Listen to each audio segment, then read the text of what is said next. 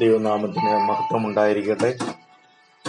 സഭാചരിത്രം അറുപത്തി അഞ്ചാം എപ്പിസോഡിലേക്ക് ഏവർക്കും സ്വാഗതം. പത്തൊമ്പതാം നൂറ്റാണ്ടിൽ അമേരിക്കയിലുണ്ടായ പല മാറ്റങ്ങൾ കഴിഞ്ഞ ദിവസങ്ങൾ നാം കാണുവാനിടയായി. സാമൂഹികമായ മാറ്റങ്ങൾ ആത്മീക ആവശ്യങ്ങളെ പൂർത്തീകരിക്കാൻ കഴിയാതെ പോയി. ജീവിത പ്രശ്നങ്ങൾക്ക് ക്രിസ്തു വിശ്വാസം ഉത്തരം കൊടുക്കുവാൻ പറ്റാത്ത സാഹചര്യങ്ങൾ അക്കാലങ്ങളിൽ ഉളവായി. ഈ ആവശ്യങ്ങൾ നിറവേറ്റുന്നതിനായി പലരും സഭയിൽ ചില പരിഷ്കാരങ്ങൾ വരുത്താൻ ശ്രമിച്ചു. എന്നാൽ മറ്റു മറ്റു ചിലരാകട്ടെ പുതിയ മതങ്ങൾ തന്നെ രൂപം കൊടുക്കുവാൻ ഇടയായിത്തീർന്നു. പത്തൊമ്പതാം നൂറ്റാണ്ടിൽ പല പുതിയ അർദ്ധ ക്രിസ്തീയ വിശ്വാസങ്ങളും ക്രിസ്തീയ ആശ്രിത ഗ്രൂപ്പുകളുമൊക്കെ ഉളവായി വരുവാൻ ഇടയായിത്തീർന്നു. സെക്ട് അല്ലെങ്കിൽ കൾട്ട് ഗ്രൂപ്പുകൾ വിവിധ മതഭേദങ്ങൾ കപട മതങ്ങൾ ഒക്കെ ഈ കാലയളവിലാണ് ഉണ്ടാകുന്നത്. ഇന്ന് ഇങ്ങനെയുള്ള കപട മതങ്ങൾ അല്ലെങ്കിൽ കൾട്ട് ഗ്രൂപ്പുകളെ ഒന്ന് പഠിക്കുവാൻ ശ്രമിക്കാം.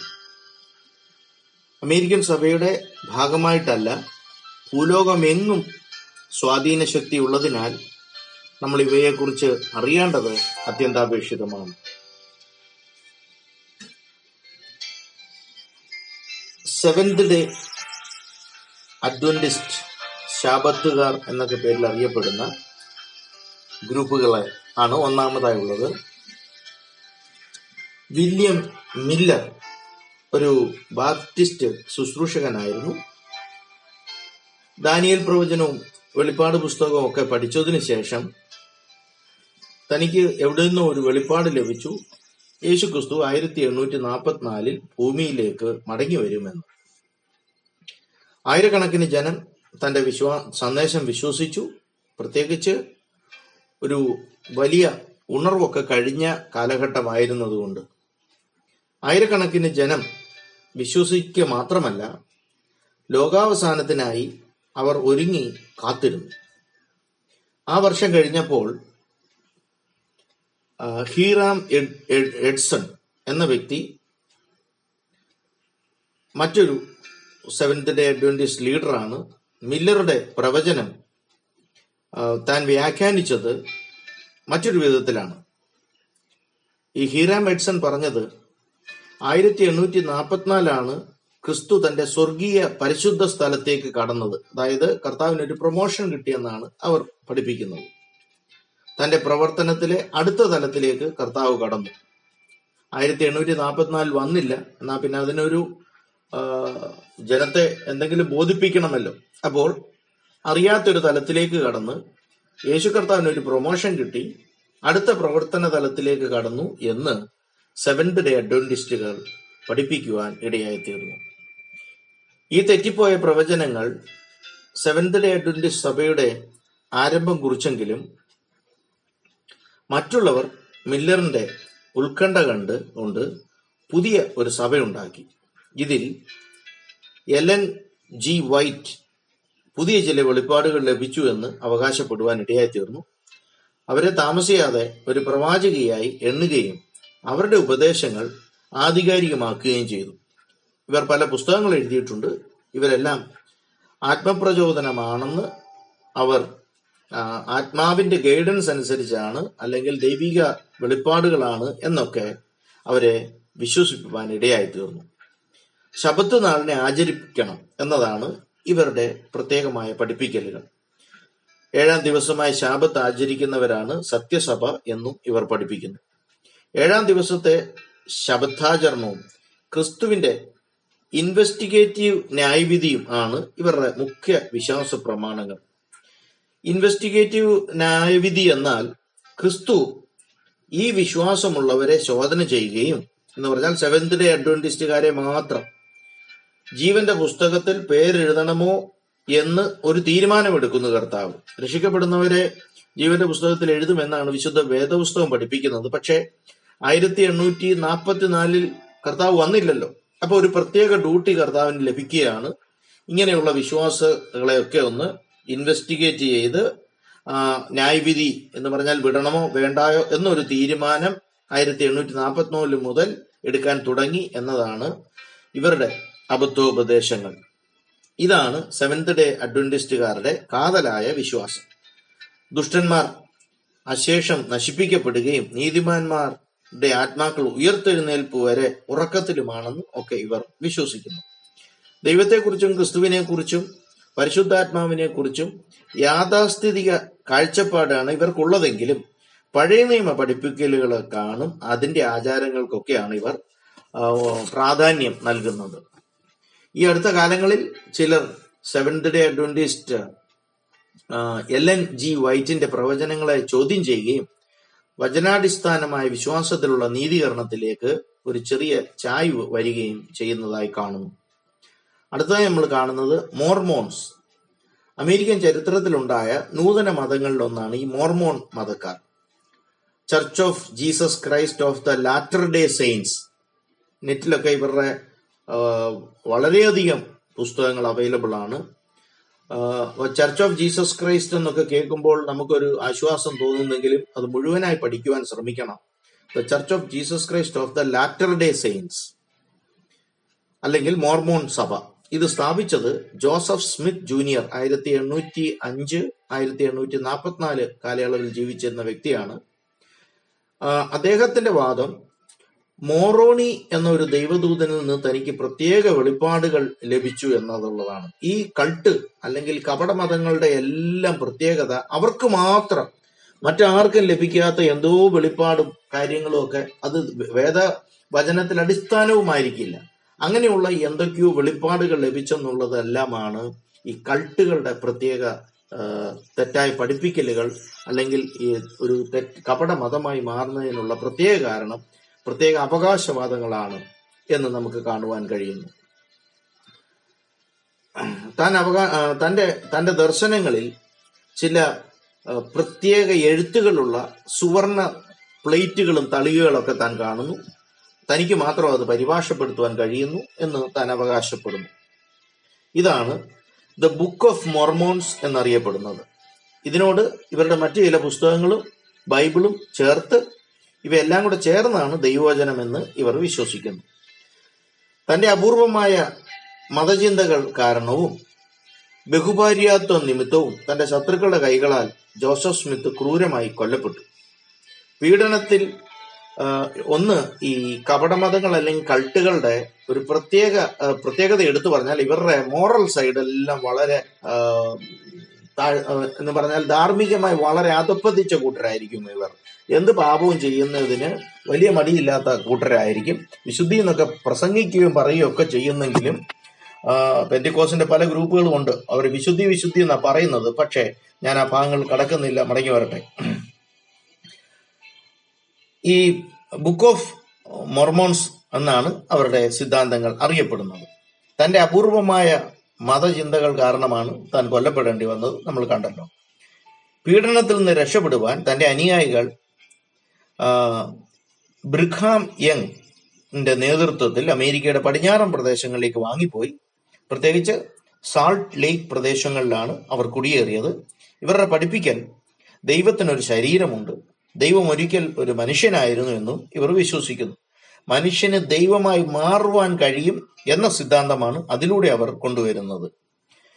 ക്രിസ്തുവിന് ദൈവികത്വമുണ്ടെങ്കിലും അതിവൈശിഷ്ട്യത ഒന്നുമില്ലായിരുന്നു. സാധാരണ മനുഷ്യരെ പോലെ ആയിരുന്നു എന്നും തന്റെ മരണത്താൽ ആദാമ്യ പാപത്തിന്റെ സ്വാധീനമേ ഇല്ലാതാക്കി കളഞ്ഞുവെന്നും ഇവർ പഠിപ്പിക്കുന്നു.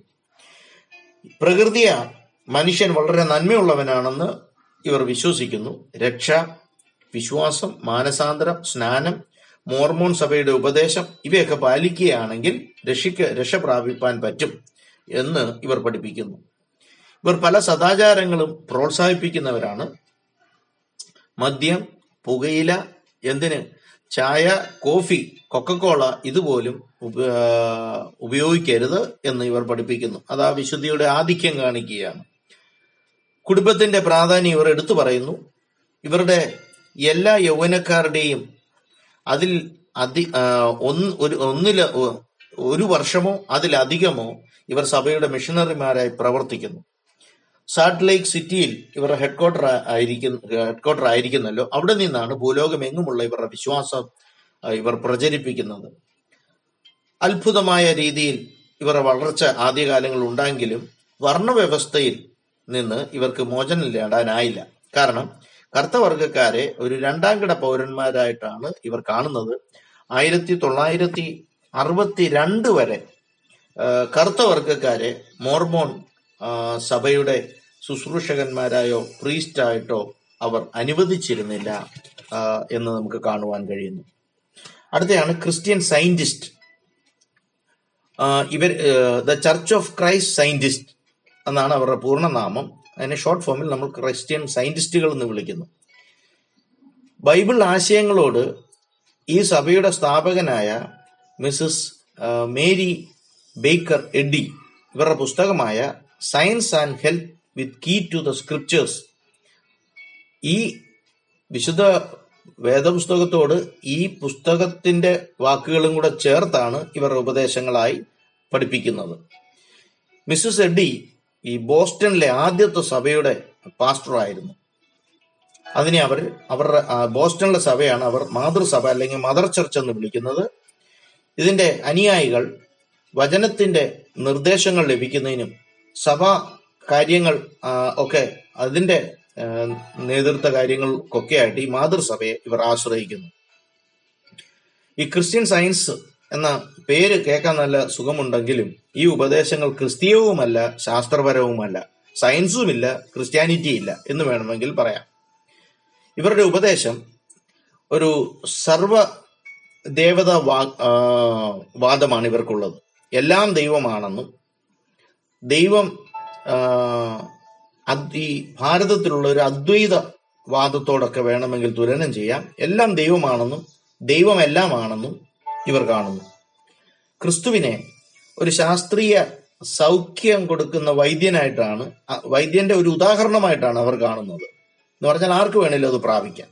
വസ്തുവോ പാപമോ ഇല്ല എന്ന് ഒരുവന് ബോധ്യപ്പെട്ടാൽ അവൻ രക്ഷ പ്രാപിച്ചു എന്നാണ് അവർ പറയുന്നത്.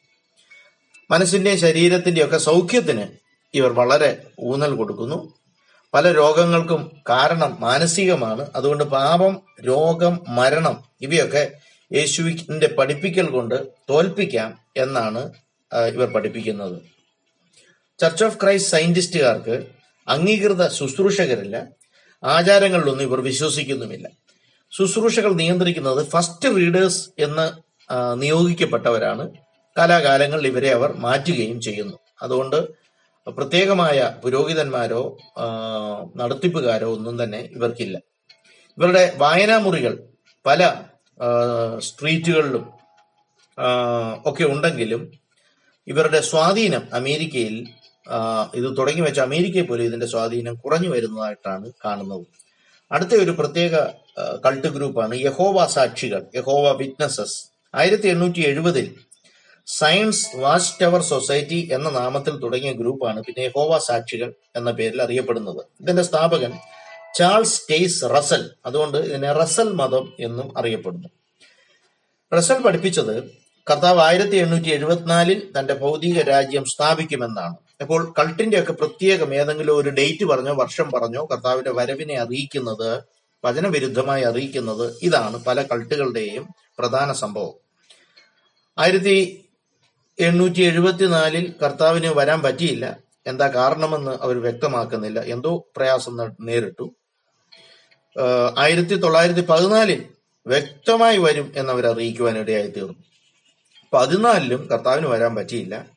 പക്ഷേ ഇങ്ങനെയൊക്കെ സംഭവിക്കുന്നെങ്കിലും ഇതിന്റെ അനുയായികൾ അവർ ആ മതം ഇതിനെ ഉപേക്ഷിക്കുന്നില്ല എന്നുള്ളതാണ് വളരെ സത്യം. അപ്പൊ മനസ്സിലാക്കണമേ ഇത്ര പോഷ്കിന്റെ ആത്മാവാണെങ്കിലും അതിനെയും അനുകരിക്കുവാൻ ജീവിതങ്ങളുണ്ട് എന്നുള്ളത് മറക്കരുത്.